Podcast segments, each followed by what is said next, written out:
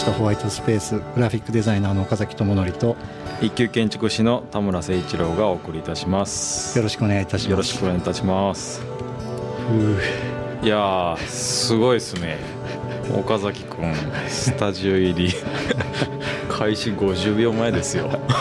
ほんとすいませんちょっと。かなり息切れしてますけど。鼻の頭にめちゃくちゃ汗かいいてます。やもう一人でスタートするかと思って本当もうギリギリギリギリまでヒヤヒヤしてましたすいません。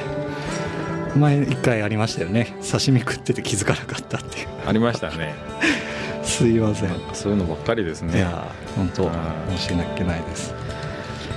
さてえっ、と今日が2月22日。うん。ゾロ目ですね。はい1ヶ月前回はあのあれでしたね。北九州クリエイティブヒューマンアワードうんうん。の発表で、はい。でえー、と今回がそれから1ヶ月経過して田村さんいや田村さんに聞かないといけないことは前回聞けなかったりしてるんで、ああそっか。はい。まあ、1ヶ月ちょっと振り返はい、っていた振だきながら、り返って、はい。じゃあまずそれからいきましょうか、じゃあ僕からいきましょうかね。えっとそうですね。1ヶ月振り返りましてえー、まあうーんなんだかんだなんか出張がじわじわ増えてきたなあそうなんですか。という感じですかへー。ねまああくまで近郊ですけどね、うんうん。やっぱどうしてもその建築って現場に行かないとわからない部分とかああの調査しないといけないところが非常に多いので、はい。えーそうですね。今月は、まあ、天草僕実は初めて天草行あそうなんですね。ったんですよ、はいまあはい。熊本めちゃめちゃいいとこですね、あそうですか。僕はもうずいぶん前に行ったけどうん。あんまり記憶がないかもしれないですね。行ってないんですね。まあっていうのもあの熊本の人吉。はい。あの水害豪雨災害があはいはいはい。あった地域の、ええ。っと、球磨川下りっていうですね、はい。えーまあ、ふ船のこう破船場があるんですけど、はい。もう大打撃を受けてええでもう倒産するんじゃないかっていうところなはんですけど、まあ、そこからですねあの去年一昨年だったかな、まあ、はい。第三セクターなんですけど、うん。こうその天草の事業者さんあはい。うんがあー、まあ、三セクの代表を引き受けて、うんもうすすごい借金まみれの状態の中で引き継いでもどうかせんといかんというところでうん。一年発起、えーまあ、事業を立ち上げるところにこう活動してるんですけど、まあ、それでまた豪雨があってああいうあ状態そので後にまたそうか。そうその後にですうんね、うん。で、まあ、結局もう九州中からですね、はい。結構、まあ、リノベとか起業家とかその、まあ、村岡さんとかですね、はいはいはい。あのいろいろチームメイクされて、うんうんでまあ、各分野のもう知りうる限りのはい。プロが集ったうん。あプロジェクトになったんですよ。へで、まあ、あの公園にもその建築のリノベの、まあ、設計の中でうん。私もお声がけいただいーて、へでもう本当九州中のプレイヤーがプロフェッショナルが集ってるプロジェクトなんですけど、まあ、まずはその、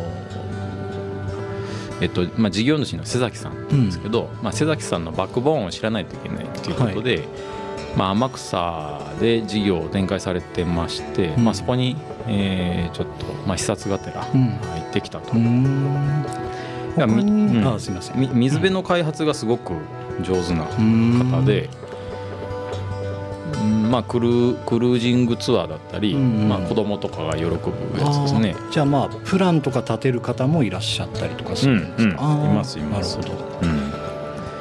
っていうのがあったりですね、うん。まあ、そそれで天草に行ってきました。あとはあの壱岐、はい、えーまあ、ランプ壱岐で、うん。まあ、去年一昨年か。一昨年からその前からですね、ずっとあの仕事で行ってましたけど、はい本当にあのありがたいことに、まあ、リピーターさんですねクライアントから、あのまた新しいお仕事をいただいて、別のプロジェクトです別のプロジェクトで。で、まあ、完了検査とか、あーまあ、終わったのでですね、うん。あとまあ旅館なのでその定期点検調査みたいなのをやったりとか。でまたちょっと別のプロジェクトがそこで発生したりあそうなんですね。すげえ。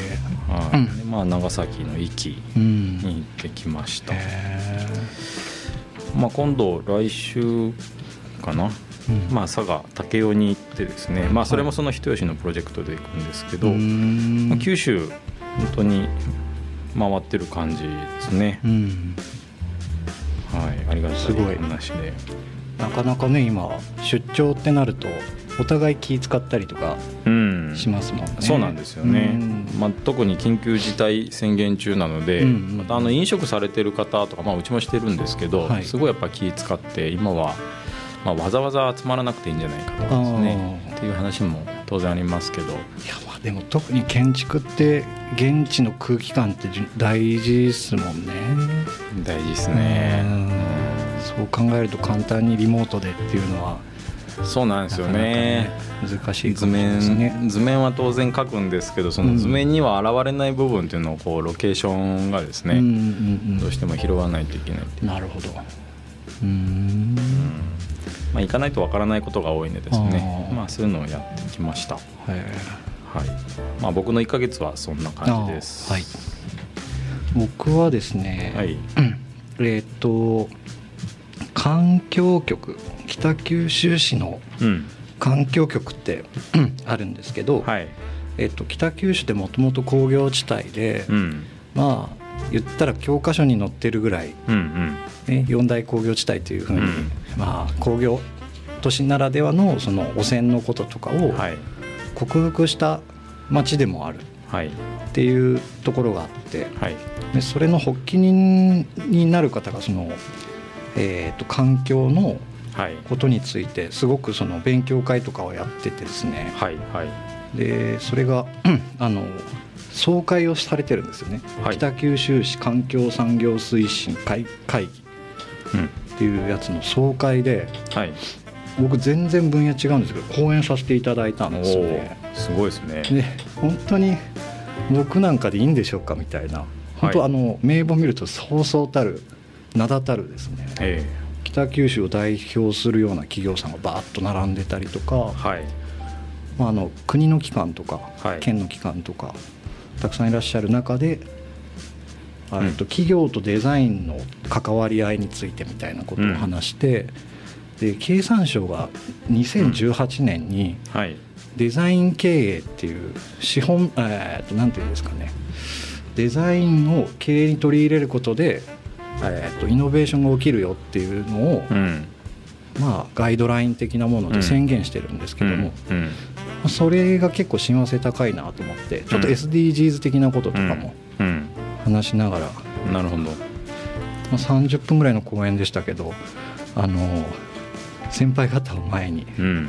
足が震えて汗が吹き出て、うわーわかるなでもう言葉もなんか全部喋れないぐらい ちょっとさ語尾揺れるみたいな感じでしたけどね。で司会の女性の方は僕の汗の吹き出し用に笑ってましたね。えらいなんかずぶ濡れやねみたいな。でもいい経験ですね。いやいい経験でした。本当にいい機会で。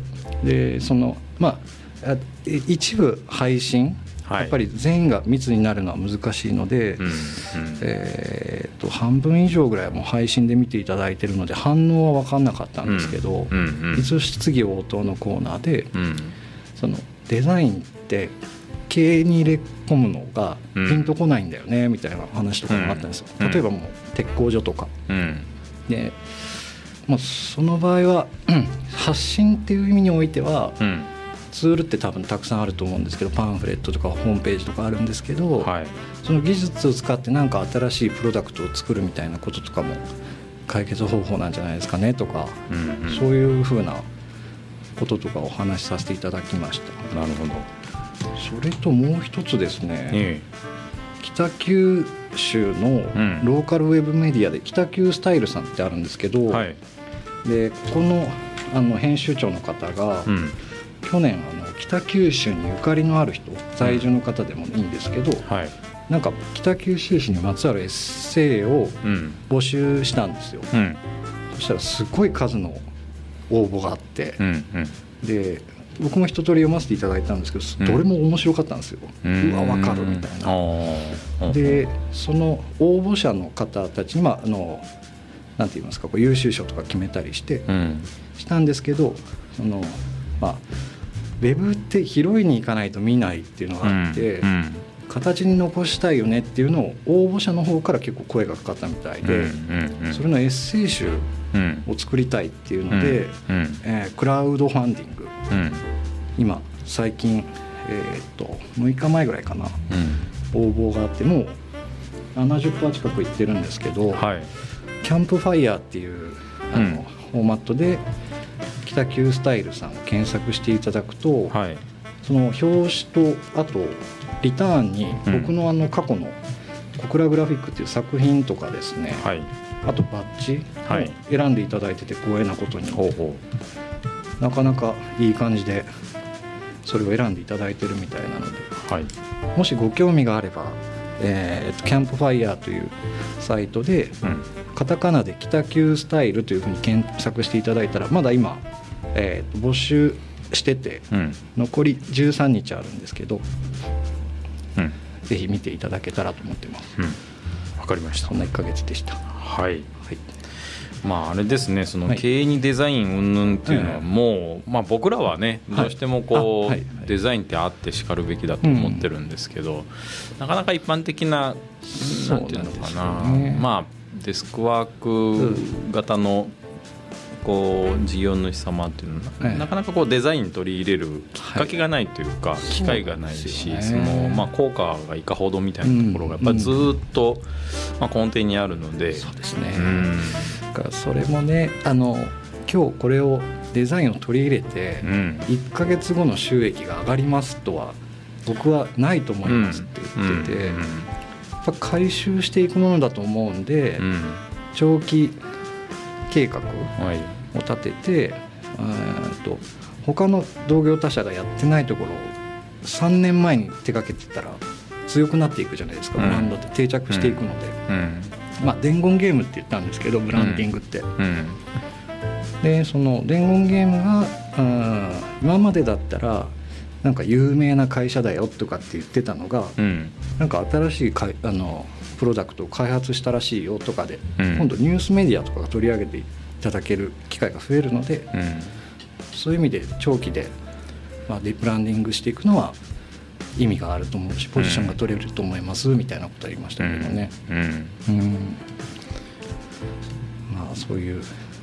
そうですね。まあデザインのあの親善大使的な感じで、はいはい、なんか、ね、デザインデザインじゃない側のこう業界にくさびを打ってもらえると、うん、まあ、僕らも助かります、ね、あそうですね。いや本当、はい、その 2D じゃないだけじゃない目線とかもですね、うんうん、いけたらなと思ってますんで。はい、はい、そうですね。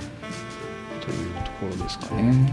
まあそんな1か月でした。はい1か月ですね。ね。はい、はい、でえっ、ー、と今日はですね僕があの ちょっとわたわたしてたもんいやもうね大体あのそうなんですよ。僕らあのスタジオ開始前の1時間前には2人集まって、まあ、今日のミーティングみたいなのするんですけど、本当さっき50秒前に岡崎君入ってきたぐらいなので、はい、まあ、打ち合わせできてないんですよね。そうなんです、うん、まあ、ただあのメッセンジャーで、はいはい、やり取りは、うん、やり取りはちょっとしてて。そうなんですよね。いやなかなかなんかタイムリーなお題を頂いてるなと思ってですね、うんうん、まあどっちからいこうかな。なんかじゃあ、えー、そうだな。もう目の前のことでワクチンの話、うん、これこれね、はい、そうね。すごい大事だと思う、ええ。うん、ワクチンの、まあ、はい。ですね。まあ僕からいきましょうか、はい、はいあのまあ、2月17日に日本も初めてワクチン接種が始まって、でまあ、医療従事者、ね、あ先に4万人、はいえー、打ちますというところで始まりました。はい、であのやっぱりこう去年の本当1月2月ぐらいから始まったこのコロナ禍で、うんはい、もう経済界とか、まあ、あらゆる業界そうなんですけど、ニューノーマルみたいな話、はいはいはいこの恐ろしい時代の明けた先の次のスタンダードは何かみたいなずっとこう模索しながらありとあらゆる方法をこう試しまあトライエラーを繰り返してですねやってるんですけどいよいよこれ目前に来たなと本当思ったんですよ。でえーまあ、世界でもこう先駆けてイギリスがですね、はい、あそうなんですね、うん、2か月前にもワクチン接種を始めててでイギリスは、まあ、日本と違ってですね、はい、あの第一優先がやっぱ高齢者、あのいにまあ、日本の場合は医療従事者4万人っていうんですけど、おイギリスの場合は高齢者1500万人。あそうなんですね、うん。なんか第4、うん。第4優先順位ぐらいまで決めてて第1位がその高齢者施設、高齢者と、まあ、およびそのこう直接な従事者、うんまあ、福祉関係の医療従事者。あそれもああそういうことですね、がうん対象になってる。で第2位が、あ高齢者の、おまあ、80歳以上とか、うん。あーっていうこうやっぱ高齢者ベースでうん。第4位ぐらいまで優先順位を決うめてん。でイギリスは2か月前からワクチン接種を始めて、ええ。もうすでに1500万人はあ。完了してる。はほほぼほぼ高齢者終わってますみたいな状態なんですよ。でまあやっぱりそれは賛否両論あってて、でまあそのなんか副作用がどうだとあかそうですね。あまたその変異種が現れてそれに対してはどうだみたいな意見はもうもちろんあるんですけど、はい。やっぱりイギリスはそこまでこう、まあ、ある意味力技で、うん。いやそれでもまずは高齢者やるんだっていうところで2か月で1500万人終えたと。はねまあ、そもそもの話なんですけど、ええ。イギリスの人口が6600万人そこそこなんあですよね。そうなんですかね。だから2か月で1500万人っていうペースだと、あともう、あそうですね、うん、6か月ぐらいでほぼほぼ全部行き渡るんですよ。はあっていうことは今から6か月後って言ったらまうん。あ8月9月ぐらい、はいはい。でまあその拒否する人もいるでしょうから、当然100%はなかなか難しいのかもしれないんですけど、まあ、それにしても9月10月の秋ぐらいには完全に終わってるんじゃないかなというのを考えるとはい。やっぱりイギリスが一番先にそのいわゆるニューノーマルうん。の時代に入るんじゃないかな、うん。もう今年ですよ、うん。あと半年後ぐらいになるんじゃないかなと思います。なるほど、うん。でまあ、2か月遅れの日本がはい。あー、まあ、多分11月ぐらいはいはい。にはほぼほぼあみんな接種し終わっうんあの1億何1億なんね。何、うんうんうん。じゃないかなと考えるとやっぱり年内秋ぐらいにははい。日本も本当にニューノーマルな時代がコロナが落ち着いてみんなマスク外す期間になるんじゃないかなと。もうインフルエンザと同じ扱うんういにん。なるんじゃないかなとは思ってるんですよね。なるほど、うん。まあそう考えると、うん。まあ、コロナが続いたのも、まあ、ほぼほぼ丸2年ぐらいですかね、で次の動きをどうするかみたいなうんうんうん。ところが、そうですよね。これは僕のあくまで予想なので、はいはいはい。まあ、当然外れるかもしれないんですけど、うん。そんな感じになるんじゃないかな。なるほどうん。なるほど、なんかコロナによって伸びたものってえっ、とまあいいわゆるこう Zoom とかのそのリモートっうん。ていうのはあったと思うんですよね、うんあとその、まあ、飲食店さんとかがよくおっしゃるのが飲食って重要なのかなみたいなことをよく言われるんですけど、うん。僕すごい重要だと思ってるんですよね。うんそのやっぱりリモートとか Zoom 飲みとかすると全然やっぱりね建設的な会話まあなるんですけど、うん。同じ空間で同じものを体験したっていう仲間意識っていうのはなかなか難しいですし、うん。そういうのを考えるとね飲食店とかは今からちょっとサービスのやり方も幅広くなるかもしれないですけど、うん。僕はなんか復活するかなとは思ってるんですよね、うん。その規模感みたいなのがもしかしたら変わるかもしれないですね。うん。大衆酒場みたいなのうん。がなかなかねすぐうん。パッてみんな戻るかどうかわかんないからうん。ちょっと仕切り入れるとか個室にするとか。うん。またね、うん。コロナが来たらっていう。そうですよね。不安もね、うん。ずっとつきまうというそうですね、うん。今までだ逆に安心しきってましたよね。そういうのですね。うん。なるほど。11月か。来うん、まあでもうん。そうイギリスの前例から、まあ、スケジュール考えると、うん。日本も、まあ、秋ぐらいにはうん。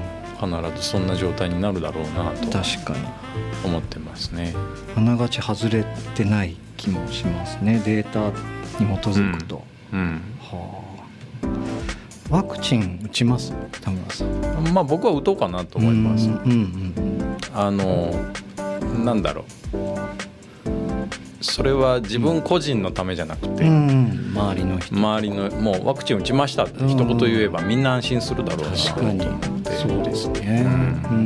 まあ、出張も多いし、まあ、いろんなプロジェクト関わってるし、確かに、うん。まあ、副作用あるかもしれないんですけど、まあ、それよりもなんか安心する材料の方が確かにですね、うんなんかコロナウイルスを入れるわけではないらしいですねワクチンって。あの似た仮想の同じ形状のものを一回体内に入れて抗体を作るのをワクチンってしてるらしいので PCR 検査を例えばそのワクチン接種しても陰性になるらしいんですよ。そう考えるとなんかねあのなんでしょう。そんなに激しい副作用とかがないのかもなとか思ったりしましたけどね、うん。うん、まあ調べたんですよ。やっぱりワクチン副作用とかで、でまあ当然人によるんでしょうけどおおむねなんか翌日から、まあ、23日は頭痛がするらしいです。で頭痛とそのまあ人によっては吐き気とか、まあ倦怠感っていうのがあってでそのもうそれが起こるからっていうことで、うん、あこれイギリスの話ですね、うん、はいはい、やっぱりイギリスの話なんですけどあの先に薬をくれるらしいです。その副作用に対する。で薬を飲むとやっぱり効くと、うん、その頭痛もないし倦怠感もなくなるから、まあ初めはまあこれぐらい大丈夫かなと思って様子見てるとどん。どんどんどんこうしんどくなるっていうのがあって、まあ、もっと早めに薬飲んどけばよかったみたいなやっぱ記事とか、あのまあブログ的なやつがあったりとかでやっぱ副作用は何かしらあるみたいですね。まあ、それに対する対策ももう、出てきてる、出てきてるみたいなので。なるほど、うん、なんかそれこそ本当みんなの、持ってる気持ちが変わりそうじゃないですか、うん、ね、ワクチンが出てきたことによって一般流通しだすと、うん、そうするとねまたなんか全体、ね、世界全体の空気というか、が流れが変わりそうな気はしますね。そうですね。なるほどですね。僕も打つかなと思ってるんですよ、うん、ただちょっとまだ分かんないですよね、うん、怖いっていうのはどっかにあるんですよね。まあ様子見てみたいな人やっぱ多いですけどね,、ね。なんかその幸いなことにそんなにこう体がね弱いとかじゃないんで、うん、なんか今そんなに実際にその近場でコロナが出たとかっていうのが、今までなかったんですよ。うんうん、まあ、かもしくはその発症してないのか、うん、なんかねいまいちこうピンときてないんですけど、でもね実際にかかった方の日記とか読むと本当に苦しいんだなっていうですね。わ、かるからまあ本当時期が来たらって感じですかね。うん。そうなんですよ。そのまあねワクチン問題はちょっと 医療的な知識が僕がないもんで。そう。まあ僕もないんですけどね。まあ打つか打たないかって言われたらまあ打つと思います、はい。は。い、僕は、ね、うん、そうですね。まあ率先してというか、うん、もう打てるタイミングで打とうとは思ってますね。なるほどいやそのさっきのあのなんていうんですかねコロナによって伸びた業種？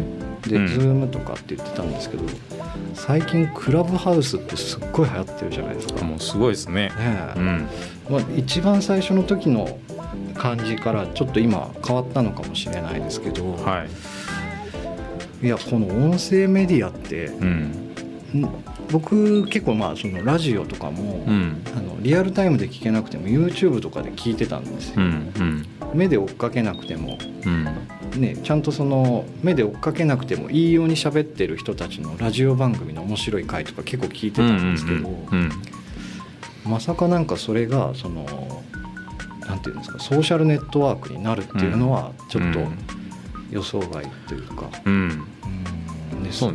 そうね。岡崎君も夜8時からなんか、はい、今もやってるんですか？毎日やって毎日やってるんですか？で今日は生放送でかぶったので、うん、10時半から、うん。あなるほど。時間をずらしてる。んですね、えっと、このホワイトスペースはどちらかというとこう建築家と,、えーっとまあ、グラフィックデザイナー、うん建築デザイナーとグラフィックデザイナーの、えー見る、うん。うんうん近隣のこととか、うん。とまああとこんなに言うとあれですけどちょっと友達と喋ってるというか、うんうんであの方向性が近いんでですね。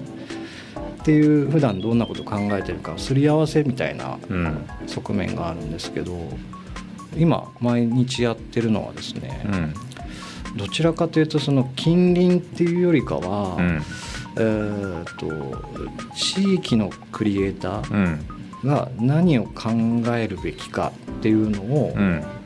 どう全国とかうん。海外に発信するかみたいなお題で、うん。僕ねあんまりこうインプットが少なすぎてうん。黙り気味なんですよね いやもうちょっと勉強しないといけないってどどうなんだろう。僕が知る岡崎君はまあまあインプットしてるから。本当ですか、うん。たただあのほら自ら「いやいやこれはですね」みたいな言うタイプじゃないから多分そのそうですね、うんタイミングなんだと思うよ。そうなんですよね、あとあの以前ヤバ系の時に出てくれた、エイジコックスの栗山隆さんと、うん。うん。それこそ1月に出てもらったフューチャースタジオの岡浩平さんと3人でやってるんですけど、うんうん。2人ともね話がめちゃくちゃ上手なんですよ。だから僕のこのペースで「うーん」とかって言ってたら次の話題に行ってたりするんで ちょっとね悲しさもあり、まあ、でも楽しいんですけどね,うん、そうですね。勉強しなきゃいけないとは思いますね、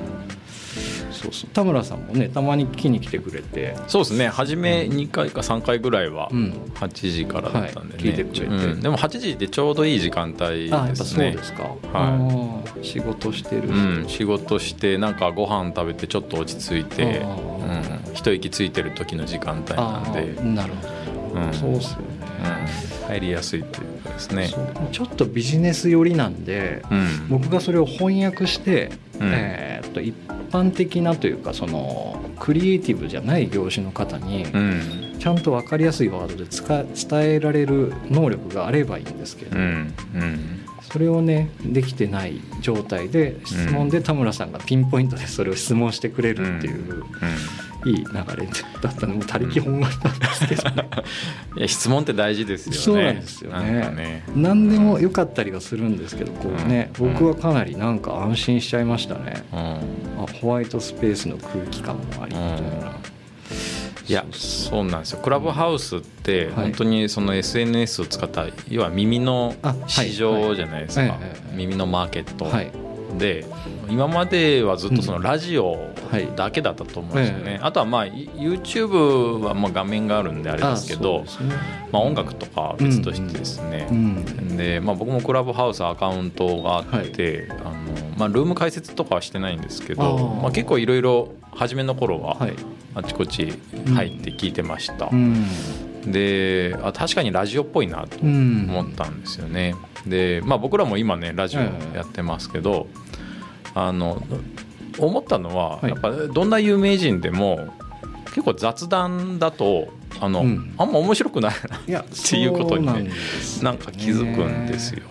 やっぱりでも岡崎君たちがやってるのはしっかりテーマあ定めて、でそのまあ例えばこの間僕が聞いたのはブルーオーシャンに向けてどう動くかみたいな、うん。どう考えるかみたいなところで、まあ、そういうのをねすごい大事だなと思って。そうですね、うん。だから僕らがやってるラジオ番組とか、うん。まあ、FM 北九さんでさせてもらってますけど、やっぱりラジオってすごく構成が、はい。あの初めに前もって考えられてるじゃないですか。うん何分にはこれ話して何分には曲入れてみたいな、まあそういうリズムって大事だなと思ってですね。うん。うん。僕なんかあんまり説得力があること言えなさそうですけど。今日はね。今日はちょっと言えないですけど。まあねでもなんかこう大体選ぶお題の空気感っていうのはお互い分かってるんで、うんうんうん。まあこういう感じかなっていうのはありますよね。うん。うんまあそこでねやっぱなんかフォロワーを増やしてどう,、うん。どうマネタイズするかみたいな考えてる人も多いみたいだし、うんちちょっとまだ見えない感じありますよねあれ。うん。そうですね、うん。ちょいちょい覗いてますけど、うん。なんかねピンとくるうん。テーマのルームがないなっていうのがねちょっと僕の本音といいますか。うんで近すぎるとうん。手挙げないといけない気がするじゃないですか、うん。だからねあなんか仲良しそうな人たちが話してても、うん。逆に入りづらいね。はい、入りにくいなっていうのは思いますね、オーディエンスが多い方が入りやすいですけどね。あそうですね、うん。確かに、うん、まあ意外にやっぱりテーマ決めたとしてもそのはい。テーマ通りに話すうん、ルームって少ないな少ないみですたいな。ね軌道修正誰かが絶対しないといけないですからね。うん。なんだかんだやっぱファシリテーター必要なんでしょうね。あそうですそうです話を戻す人がうんですね。本当のお題何でしたっけみたいな。ですね、結構なんか個人的な話になるとちょっとつまんなくなっちゃうんですよね、うんうんまあやっぱスキルが必要なんでしょうね。あれはあれで多分スキルが必要なんでしょうねすごくうんうん難しいですねですね。うんまあちょっとそういうことでうん一回曲を聴いていただいてうんであの今までやっててちょっと途中になってた読んだ本の話、ああははいはいはいま。たやりたいなと思ってそうですね。はいやりましょうか。はいはい。じゃあ一曲聴いてください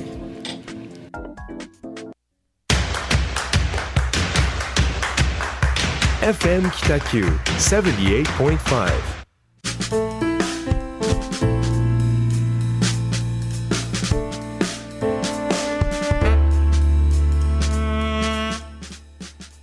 曲は「マイ・リトル・ラバー」の「イエス」という曲でした。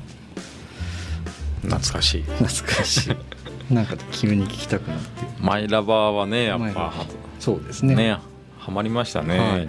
皆さん聴いてましたね。はあのー読んだ本の話なんですけどもい。そうですね。はいうん。これをちょっと久しぶりに。。はいいやりたらなと思うんですけど、はい。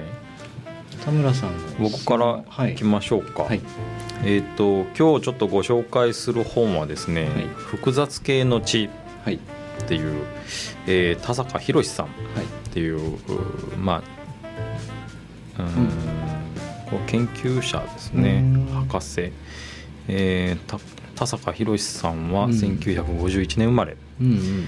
えーまあ、東大工学部卒から、まあうん。うん海外、えーでまして、まあ、なんかこの辺ちゃんと話さないといけないんでしょうけど、プロフィールが結構分厚くてですね。ああまあ研究者みたいなそうですね。えーまあ、日米の民間企業65社とともにエレクトロニックコマースコミュニティの創造を目指すうん。スマートアイランドコンソーシアムを設立、うん。まあ、1951年生まれの方なので、うん。もう今御年70歳ぐらいあそうですなねってますね。でえっとですねこの今日ご紹介したい本は「複雑系の知」という、はい。う出版が24年前1997年の本うん。なんですよ、えーっと複雑系ってご存知ですか？全然知らないです。複雑初めて聞き系ました。とか複雑性とかいうらしいんですけど、複雑性。で一般的に言われる複雑性とかではないんですよね。まあそれと同意語じゃないかなと思います、うん。うん。まあ、複雑系の科学とか呼ばれたりうん。うん。してますね。でえっとまあ、この本はですね要は、まあ、24年前に出てるんですけど、はいうーん。まあなんて言ったらいいのかな。あのまあ今この地球上において、はい。ありとあらゆる事象があちこちで起こってるはい。じゃないですか。えでまあ到底それって把握しえないんですけど、おーまあここでいう世界っていうのは、はい。まあこれ本のあのプロローグに書いてあるんですけど、まあ、うん。宇宙地球自然生命、はいはいはい。人間社会、えうん。えー市場、まあ、企業。うん。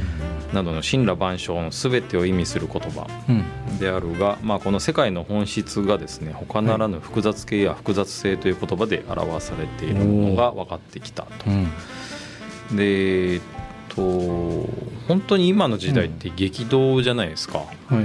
まあ、コロナがあったり、ん。うんまあ、この24年前ってインターネットが結構、ね、走り出したはい。時代であったりとか、はい。でなんだかんだ、うん。あの一番わかりやすいのは多分は SDGs じゃないかなと、おーあのこの本をも、読んで、うんふと思ったのはですね、はい。まあ、サスティナブルはい。な、あー社会を目指すために、えーまあ、あらゆるカテゴリーが、うん。あーまあ、17のカテゴリーから、はい。でまあ、その下にまたこう枝分かれしてって、最終的には280、270、うん。ちょっとうろ覚えですか、まあ、それぐらいこう小分けされるわけですよ。多分一番分かりやすいのは SDGs なのかなと思いつつでもまあここの「複雑系の知」っていう本はですね、えーまあ、七賢人七賢人。うんえっとはい。7つの、おまあ、賢い人。ああ七賢人の、まあ、種類を出してて、え。えーまあ、1人目はうん。ポエット、詩人。はいはい。で2人目はインキュベーター、うん。まあ、羽化を促すもの。ね。で次はストーリーテラー、うんうんえー語り部。でうん。すね。で4人目がアントレプレナー。うん。起業家、うんで5人目がセラピスト、うん。まあ、心理療法うん家、で6人目がゲームプレイヤー。7人目がアーティストと、うん。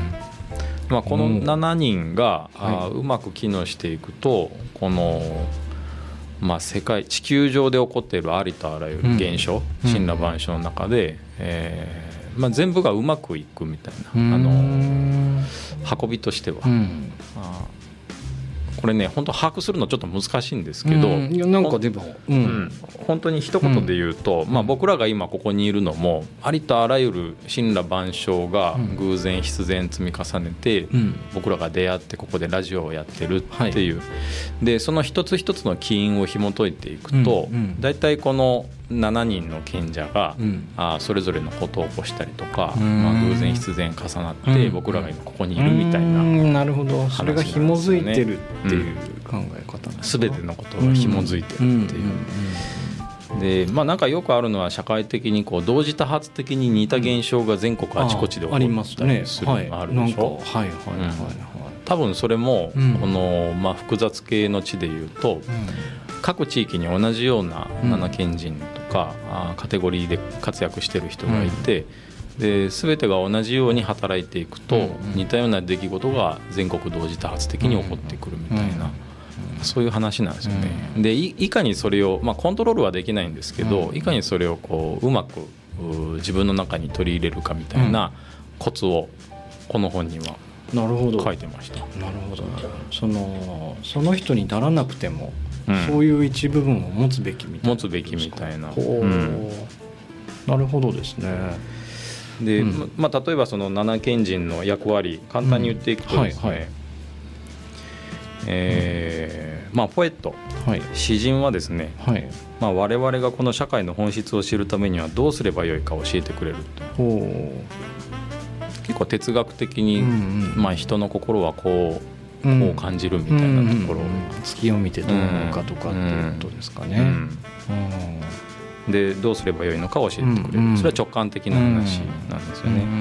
でインキュベーター、まあ、はい。羽化を促すものは、まあ、この社会の現実を変えるためにはどうすればいいか教えてくれる。ほでストーリーテラー語り部はこの社会の創発を促すためにはどうすればいいか教えてくれる、ううん。うんまあ、要はこう物語とか、うん。あのやっ共鳴を促す時にはストーリーテラーが必要だあそうですね、うん。でさらにアントレアントレプレナー、まあ、うん。起業家はこの社会の歴史に参加するためにはどうすればよいか教えてくれるっていうですね、まあ、セラピストお心理療法家はこの社会の問題を解決するためにどうすればいいか教えてくれるうんうんうんゲームプレイヤーはこの社会の法則を生かすためにはどうすればいいかを教えてくれる、で最後にアーティスト。うん。はこの社会の未来を知るためにはどうすればいいかを教えてくれると。なるほいうですね。多分皆さんそれぞれ近いポジションがどあると思うんですよね、はいはいはい。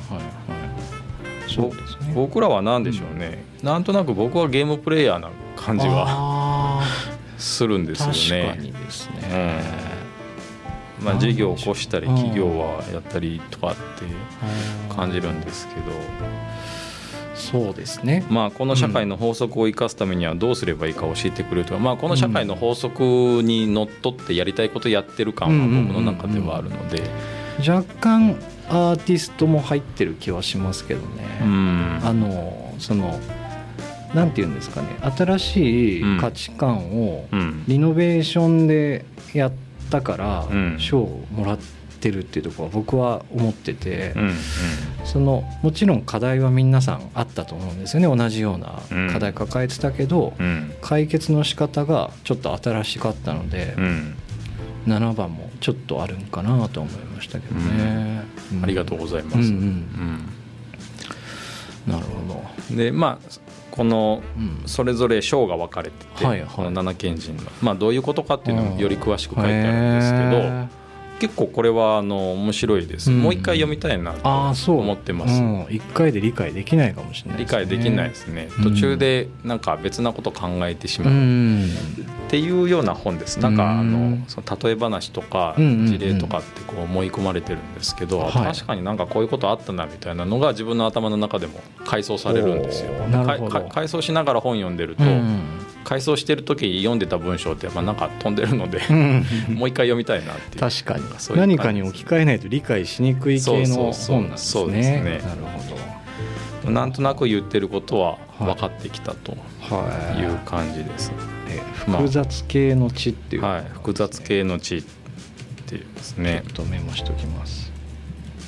へえ21世紀に求められる7つの地と書いてますね、地は知るのあそうです知るの詩ですねなるほどうん僕読んだ本なんですけど、はいなんか今までちょっとその、えー、と考え方みたいなことだったんですけど、うんどちらかというと技術的な方をちょっと今回ご紹介したいなと思うんですけど、はいクリエイターのためのジンの始め方っていう本なんですよ。うんでジンとは、うんあの自費出版する本みたいな、うんうんうん。同人誌とかに近いんですよね。はい。でその出版まで何をするかみたいな過程が書かれてる本で、うん。まあ、主な流れは大体レイアウトとか印刷とかその製本して流通させるもののうん。実例とかが、まあ、テクニックとか、うんうん。印刷会社どこがいいですよとかっていうのが 結構載ってるんですけども、あのえーっとそのジンって何何っていうとこ行くと、うん。僕結構フェチズムを発表せできるうん。飛び道具だと思ってるんですよ。はいはい。えと取材して、うん。まあ、写真とか撮るとかイラスト描いたりとか文章考えるのって、うん。よほどのエネルギーがないとできないと思うんですよね。うんうん。でましてやそれを売るっていう考えると、うん。まず編集を編集というか自分の中でどう思われるかとかっていうのも一回考えるうん。ので、うんなんかねコンセプトの立て方とか、うん。うん制作のアイデアのなんか出し方うん。みたいなのが、うん。まあ、学べるのかなっていう。あえーっとですねあまあ難しいんですけど例えば、うん。どんなジンの事例が載ってるかっていうとあうん「寝起きの君に恋してる」っていうジン、うん。写真家がうん。寝起きの無防備な女性のみを集めたモノクロの写真集だったりとかうん「屋上」っていうジンがうん。デパートに昔屋上遊園地ってあっちゃあったじゃないですか、うんそれだけの写真家の写真集とか、うん。あと「ハンバーガー」っていう本は、うん。イラストユニットはハンバーガーでができるまでの過程をうん。独自の視点で描いてるんですよね。うん。とパン作りましたよ。なんか挟みましたよじゃなくて、うん。なんか小麦粉のことだったりとか、うん。みたいな、うん。ちょっとそのなんというかかなりマニアックなんですよね。うん。でもあとその人たちもアーティストとしての目線もありつつ、うん。普段お仕事でもそういうことをやられてるはずなので、うん。あこの人どういうこと考えてるかっていうのはなんとなく分かった状態で依頼されることって増えるじゃないかなと思って、っていうのともちろんその取材力とか、うん。あとその本屋さんとの接点みたいなの。うん。なんかあの今みんなアマゾンとかでしかねなかなか本って欲しいって思った時って買えないかったりする、ん。なかなかずっと何店舗も探し回るってなかなかないと思うんですけど、うん。なんかそういうのに載ってない流通経路みたいなことをうん考えるのも大事かなとかってう思って、んなるほど。うん。っていうのでちょっとこの本を紹介させていただいたんですけどなんかあの今北九州のクリエイターをうん。うん集めて来、えー、と今年の秋か冬、うん。まあ、コロナがうまくいけば、うん何十人か集めてそのクリエイターのためのジンのイベントしたくて、うん。で、えー、とやっぱクリエイターってその発信力が弱いので、うんうんななんでかわかんないんですけど、うん。作ったものをなんかなかなかねこう表に出さない方が多いから、うん。それだったらもうフェチズムを出しといて、うん。クリエイターカタログのように、うん。いろんな本があってこの人面白そうだねっていううん。マッチングするイベントみたいなをしたいなと思って、うん。っていうのも裏のテーマであったのでうん。ちょっと今日この本をご紹介させていただきましたなるほど。クリエイターのためのジンの始め方原稿者っていうところから出てますので、うん。興味ある方はぜひ読んでみてください。はい。はい。あのーですねちょっと前回聞きそびれたことがすいません。話がガラッと変わるんですけど、おはいはい。田村さんガイアの夜明けに出られたじゃないですか、はい。もう思いっきりうんメインというかねあのそうですね。尺の半分いただいてたので、あれ僕なんかそういえば会って話せてなかったなと思って。反響あこの間ちらっとだけ触れましたかね。あうん。いかがですか？なんかその放送が終わった後とかそうですね。まあなんか個人的には、ううんなんだろう。まあううちはたむたむデザインっていう名前でええ。事務所やってますけど、たむたむデザインの名前は出てないんですよね、あそうなんですか、うん。田村誠一郎。ん？まあ建築士田村誠一郎は出てましそうでしたっけ？そうあ出てたんですよね。でまあ寿通りはもちろん、あの外野見ましたっていう人通りが増えたり、はいあのこの間、まあ、福岡幸子さん、はい。社長をされてる、はい。まあ、福岡さんから聞いたのは、あのもう無名匿名のはい。こうファンレターが来たと。で地元が黒崎で,、うん。でまあ、ご高齢の方なんですけど、うん。今なんか関東の方に住まわれてると、うんで黒崎がどんどん寂れてるって話を周りから聞いてて、うん。寂しく思ってましたけど、まあ、この「ガイアの夜明け」を見て、うん。あのすごく嬉しくなりましたみたいな、うん。本当名前書いてない。うわいいですね、うん。本当の思いが届いたわけですね、うん。なんかそういう手紙が来たって、まあ、写メ送ってくれたんですけど、まあ、すごく良かったなと思ってですね。うん。そうですうね、だから、まあ、は反響っていうとそのうんプロジェクトとかあの寿通りの街に対してははいすごくいい反響があるなと。うんあのうんなんなんていうんですかね、まあ、爆発的にこう売り上げが上がるとか、うん。そういうことじゃなくて、急に電話が鳴ったりとかっていうわけではなくうん。爆発的な、まあ、えもちろん前よりはあの人通りも増えてるってことなんですけど。だけどその爆発的なことよりも、ん。むしろそのい人とのこう関わり方っていうか、うん。えー周知のされ方がうん。より深いものになってるなっていうのは感じました。いいですね、うん。なんか誰かを勇気づける活動ってうん。すごいことですね。う。ん。